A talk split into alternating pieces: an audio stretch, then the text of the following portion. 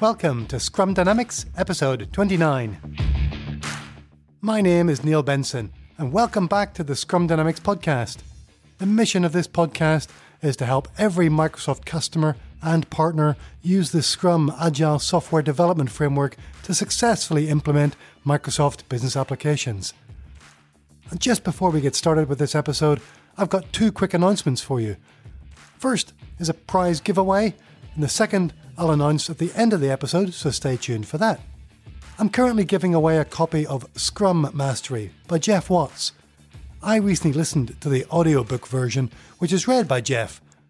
I don't know about you, but I really love audiobooks read by the author, especially Geoff because he's got an amazing English accent that reminds me of my time living in London. Anyway, Geoff's book is filled with practical advice about how to handle common challenges that all Scrum teams face I think you'll find it really useful. You can enter my giveaway at customery.com slash giveaway 5. That's the number 5. The competition is open only until Tuesday, 21st of May 2019. So you'll need to act fast. And remember to subscribe to the show. It'll help make sure that you don't miss an episode. You can subscribe in your favourite podcast player or visit customery.com slash elements to join the Customery Insiders. You'll get a copy of my periodic table of the elements for Dynamics 365 customer engagement, which has got 118 of my favourite apps and sites in our community. And as a Customery Insider, I'll send you notification as soon as there's a new podcast episode, video, blog article, as well as occasional prize giveaways like the Scrum Mastery book and special course offers.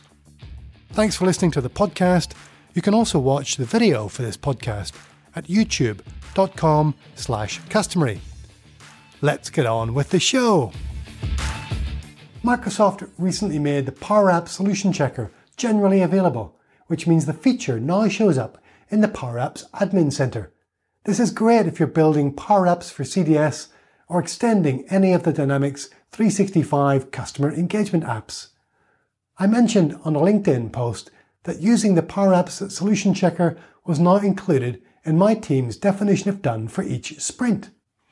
I've had a few questions about how a sprint can have a definition of done. Lots of Power Apps and Dynamics 365 teams practicing Scrum have a definition of done for a story, but how can you be done with a sprint? My teams have a definition of done at three different levels for stories, for sprints, and for releases. A definition of done is our commitment to the product owner that when we say we're done, here is what we mean. The product owner can give us feedback on those criteria, but the development team owns the definition. To show you what I mean, here are some of my examples from recent projects. The definition of done for a user story. Number one, the development is complete and unit tested. If the story involved custom code, then the unit tests have been written and passed where appropriate. But at the very least, the developer has verified that the feature meets the acceptance criteria. Number two, the feature has been deployed to a test instance, and the developer has tested it to make sure it works as expected. So you can't just say, it works on my machine. Number three, the customization has been reviewed by another developer. If your team practices pair programming or mob programming, then it's naturally reviewing all customizations. If not, then get another developer to review your customizations. This has got two benefits. The quality of your customization improves as another developer makes recommendations for enhancing it. Even just explaining how your feature works to someone else can help you find improvements in your own work. Second, another developer becomes familiar with your feature, so there's always at least two people familiar with how each feature works. It's been documented. Documentation criteria vary widely from team to team. Some of my teams document the feature's design in a wiki page. Others have written a release note so that the business stakeholders understand the impact of a new or enhanced feature. Others have taken on responsibility for updating end user documentation. That might be a user guide or a training video. It's passed all its acceptance criteria. This step usually involves the feature undergoing a manual functional test in a test instance by somebody who wasn't involved in the development. Ideally, that person's a professional tester who's an expert at finding ways to break things, but it could also be an analyst, a super user, or another developer. And finally, it's been reviewed by the product owner. My teams always review the feature with the product owner well before the sprint review. We might even do it twice, once just after development is complete to get early feedback, then we make a few changes and review it again after it's been tested.